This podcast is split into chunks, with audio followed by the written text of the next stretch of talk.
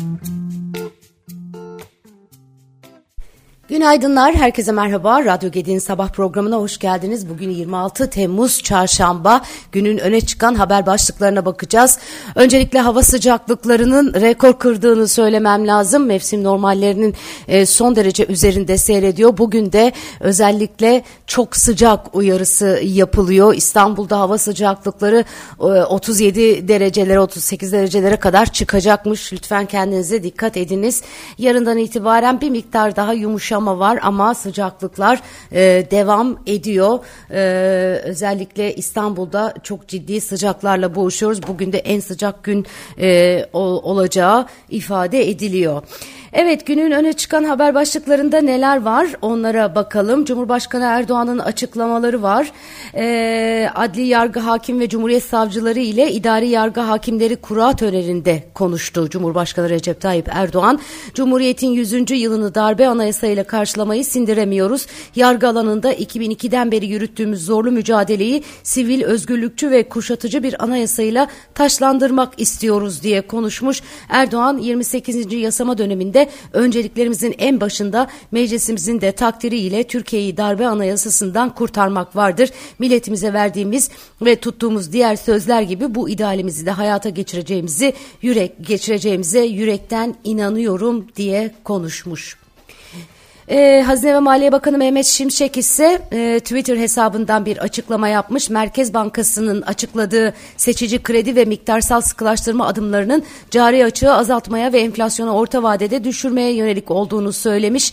E, Şimşek Twitter'dan yaptığı açıklamada ülkemizin ödemeler dengesini iyileştirme, kamu açıklarını azaltma ve enflasyonu düşürme amacı doğrultusunda tedbir almaya ve uygulamaya devam ediyoruz. Merkez Bankası'nın açıkladığı kararlar cari açığı azaltmaya ve enflasyonu orta vadede düşürmeye yöneliktir. Sınırlı kaynaklarımızı ihracata ve yatırımlara kanalize etmeye devam edeceğiz ifadelerini kullanmış. Merkez Bankası finansal kaynakların verimli kullanılmasının desteklenmesi amacıyla taşıt kredilerinde %3 olan büyüme sınırını %2'ye düşürmüş. Ayrıca kredi kartı nakit kullanımlarına ve kredili mevduat hesaplarına uygulanan aylık azami faiz oranına e, oranını arttırmış idi. Dün e, sizlerle paylaşmıştım.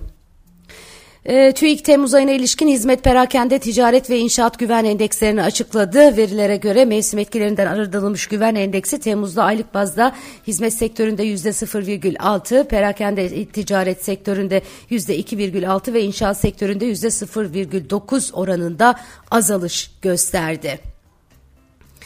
Ticaret Bakanı Ömer Bolat ikinci el araç alım satımında gerçekleşen piyasa bozucu faaliyetlerle ilgili haksız fiyat ve stokçuluk fiillerine ilişkin yapılan çalışmalarla ilgili açıklamada bulunmuş.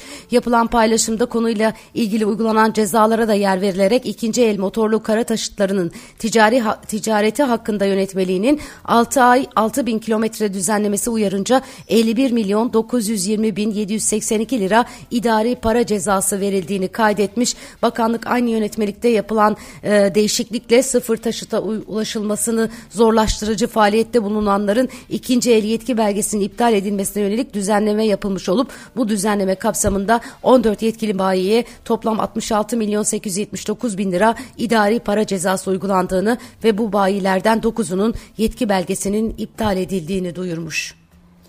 Çok sayıda düzenleme, çok sayıda kural ihlali, ihlali, çok sayıda ceza bunlar artık yeni dönemin yeni normali oldu maalesef. Bu arada otomotiv sektörü geçtiğimiz yılki süper e, performansından sonra bu yıl e, enflasyona e, yenik düşmüş görünüyor. E, epeyce bir duraksama var sektörde. Birazdan onun detaylarına da bakarız birlikte.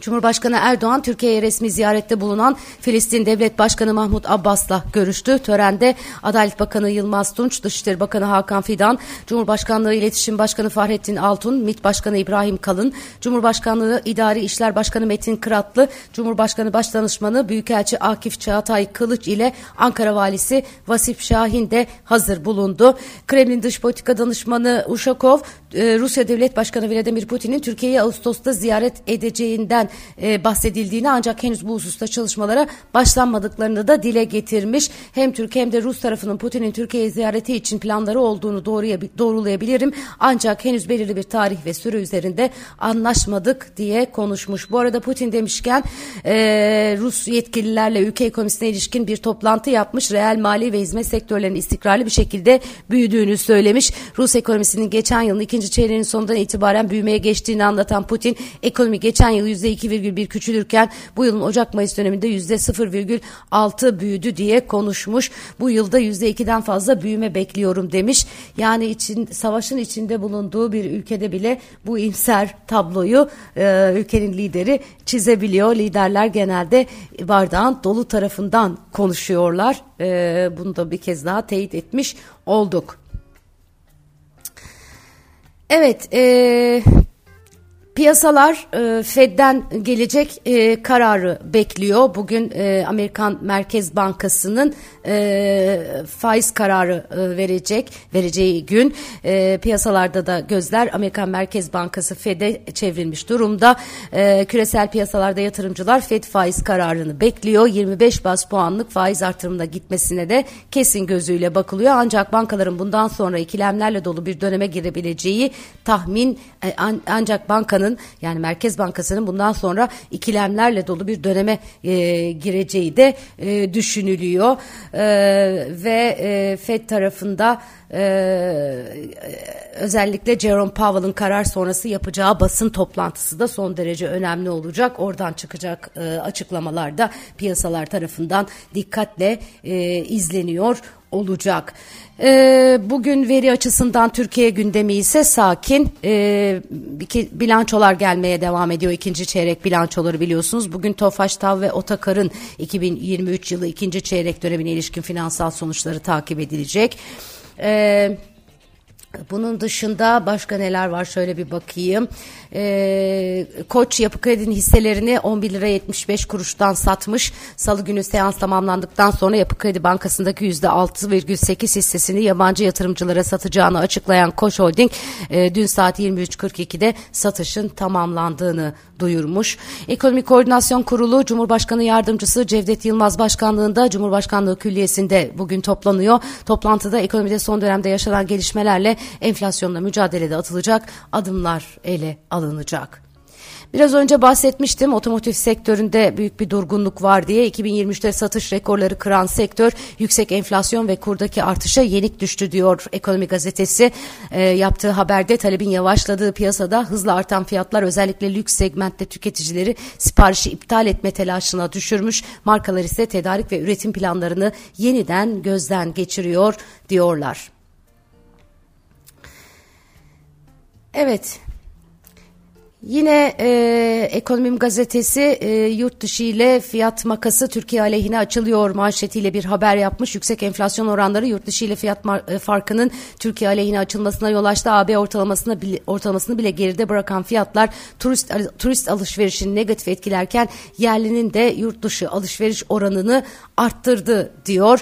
Türkiye'de uzun süredir yüksek seyreden enflasyon oranları yurt dışı ile fiyat farkının Türkiye aleyhine açılmasına yol açtı. Yeme içmeden giyime e, e, ayakkabıdan konaklamaya kadar AB ortalamasını bile geride bırakan fiyatlar yurt dışından alışverişi ve hatta tatili bile son dönemde artan kura rağmen daha cazip hale getirdi. E, BKM verilerine göre bu yılın ilk çeyreğinde yerli kartların yurt dışı kullanımı bu kapsamda artışa geçerek 34 milyar liraya yükselmiş ve tüm zamanların rekorunu kırmış. Bu yılın tamamında yerlinin yurt dışı harcamasında rekor bekleyen e, temsilciler yabancı turist alışverişinin ise 2022'nin gerisinde kal kalacağı tahmininde bulunuyorlarmış. Ruslar fiyatlardan şikayetçi diyorlar. Birleşmiş Markalar Derneği cazibemizi kaybediyoruz diye konuşuyor. E, diğer yandan e, yüksek beklentiler vardı bu yılki turist e, sezonunda ama maalesef e, hayal kırıklığı e, getirdi deniliyor. E, böyle bir tablo var. Sevgili Yener Karadeniz e, imzasıyla Ekonomim Gazetesi'nde kaleme alınmış. Gerçekten de öyle inanılmaz pahalı bir ülke haline geldi geldi Türkiye. E, pek çok Avrupa ülkesinde bile fiyatlar bu kadar yüksek değil belli e, konularda. E, tatil mesela e, aynı şekilde yeme içme mesela e, maalesef ki ülkemizde çok çok çok e, pahalı bir hale gelmiş durumda. imkanı olanlar tatillerini yurt dışında yapmaya başladı. Etrafınızda da duyuyorsunuzdur.